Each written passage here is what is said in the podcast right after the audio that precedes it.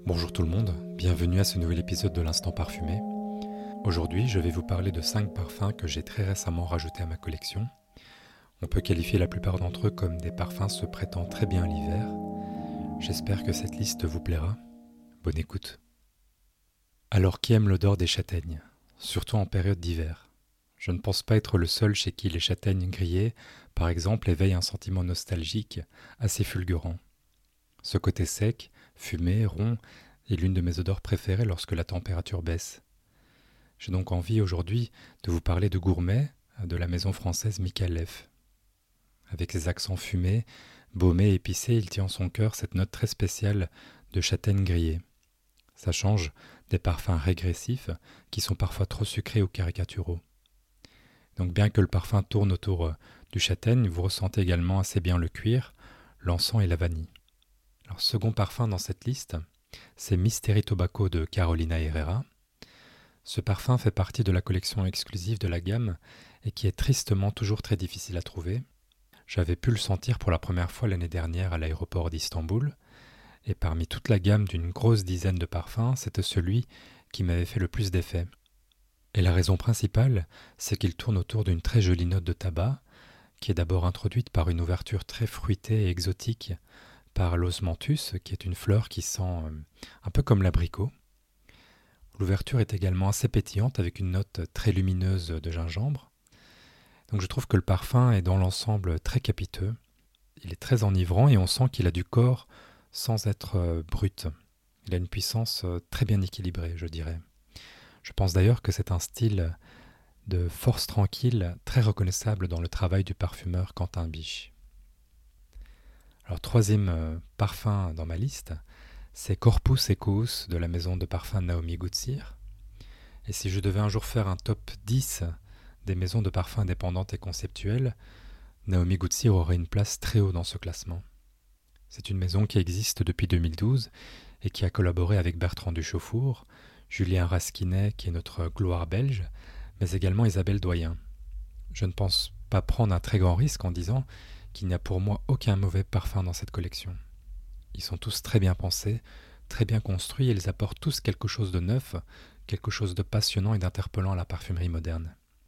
Corpus Equus est donc le dernier de la maison que j'ai pu sentir pour la première fois en octobre dernier, et quel choc J'ai toujours eu une fascination pour l'odeur du cuir en parfumerie, et plus le temps passe, plus les expériences se multiplient, et moins je suis surpris par les nouvelles créations. Ce n'est cela dit absolument pas le cas avec Corpus Equus, qui, euh, si certains d'entre vous ont fait du latin durant leur jeunesse, vous vous souviendrez peut-être que cela signifie le corps du cheval. Et dès la première vaporisation, en effet, la première sensation fut viscérale. J'ai senti mes battements de cœur s'accélérer, comme si je ressentais la puissance furieuse d'un animal en pleine course effrénée. Cette expérience m'a fait ravaler ma salive.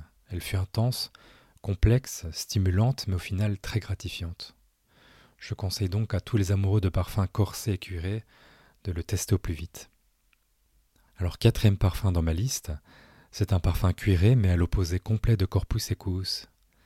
Il est à présent temps de ralentir vos battements de cœur avec Cuir Blanc par Evody. Alors Cuir Blanc est sorti en 2010, mais je ne l'ai acquis et découvert que très récemment. C'est un parfum doux, enveloppant, poudré, musqué. Euh, c'est un parfum qui, euh, je le dis souvent, sublime l'odeur de votre propre peau. Il est également très adapté pour être euh, un parfum signature. On peut le porter toute l'année. Apaisant à souhait, il a un côté très touchant, chaleureux, et qui, j'avoue, est toujours à deux doigts de me mettre la larme à l'œil. Et finalement, j'ai envie de vous parler de Moonlight Shadow de Prada, celui-ci fait partie de la collection Mirage qui n'est également pas simple à trouver malheureusement. Alors pourquoi Moonlight Shadow? Ben Parce qu'il utilise la note de figue, qui m'est très chère puisque la ville dont ma famille est originaire est reconnue pour avoir la figue la plus savoureuse et délectable en Turquie. Ce plaisir est d'ailleurs assez éphémère puisque son goût est le plus concentré entre la dernière semaine de juillet et la première semaine d'août.